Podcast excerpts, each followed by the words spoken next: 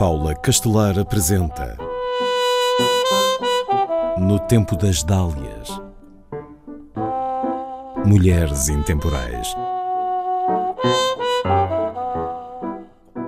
Luísa Rosa da Guiar nasce em meados do século XVIII, em 1753, em Setúbal. Tem cinco irmãos e é a mais nova das filhas do lisboeta Manuel José da Guiar e da setubalense Ana Joaquina de Almeida.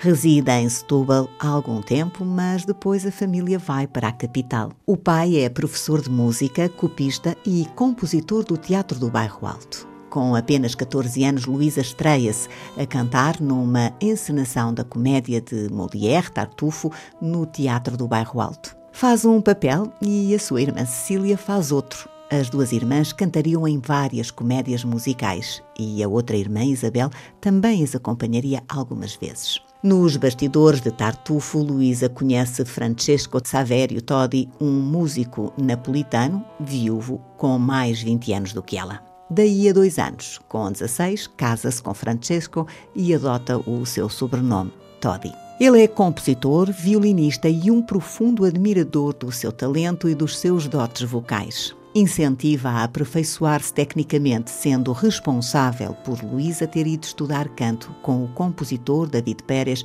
mestre de capela da corte de Dom José I e de Dona Mariana Vitória. Será em 1771 que ela cantará na corte para a família real e seu séquito. Luísa e Francesco Todi têm seis filhos. O casal reside um período no Porto, onde nascem os dois primeiros.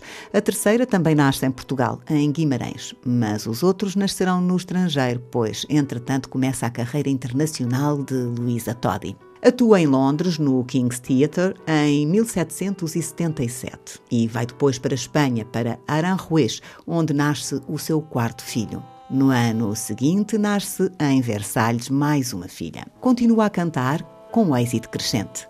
Fica a residir com a família durante três anos em Turim, onde nasce o seu sexto filho. Em 1780 é já famosa e assina um contrato como prima-dona do Teatro Régio de Turim. Luísa Todi soma êxitos.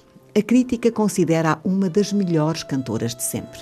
É aclamada em toda a Europa com grandes ovações na Rússia, Alemanha, Itália, Áustria e França. Em 1783, regressa a Portugal para cantar na corte portuguesa, mas não se demora. No ano seguinte, aceita o convite da imperatriz da Rússia, Catarina a Grande, e vai com a família para a sua corte em São Petersburgo, onde permanece cerca de dois anos. Nesse período, é também professora de canto das princesas. Torna-se amiga de Catarina II, que lhe oferece joias de elevado valor. Luísa e Francesco Todi mostram a sua gratidão, escrevendo juntos a ópera Polínia que lhe dedicam. Mas a família Todi acaba por deixar o país devido ao clima demasiado frio para cordas vocais tão preciosas. Frederico Guilherme II da Prússia oferece-lhe condições excepcionais para se instalar na sua corte. Luísa Todi e a família ali ficam dois anos. Findo esse período, a cantora faz uma nova digressão europeia. É um sucesso enorme. Canta em salas de toda a Europa que se enchem de admiradores e críticos que também se rendem a ela. Antes de regressar a Portugal, definitivamente ainda viveu alguns anos em Madrid e na terra do marido. Nápoles. Assistiu à fase revolucionária no reino napolitano ocorrida após a Revolução Francesa e foi aí que se despediu dos palcos internacionais em 1799. Regressa a Portugal e vai com a família residir no Porto, onde ainda cantará. Durante a sua longa vida sofreu alguns grandes desgostos, nomeadamente a morte de dois filhos e a do marido. Francesco Todi morre em 1803. Ela veste-se de luto e não torna a cantar.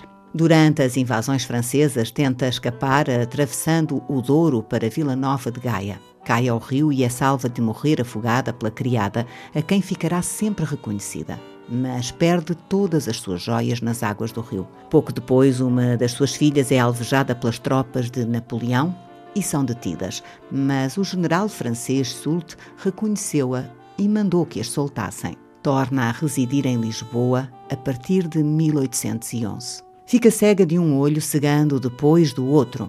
viverá completamente cega nos últimos anos de vida. Morre na capital em 1833, aos 80 anos. No tempo das Dálias,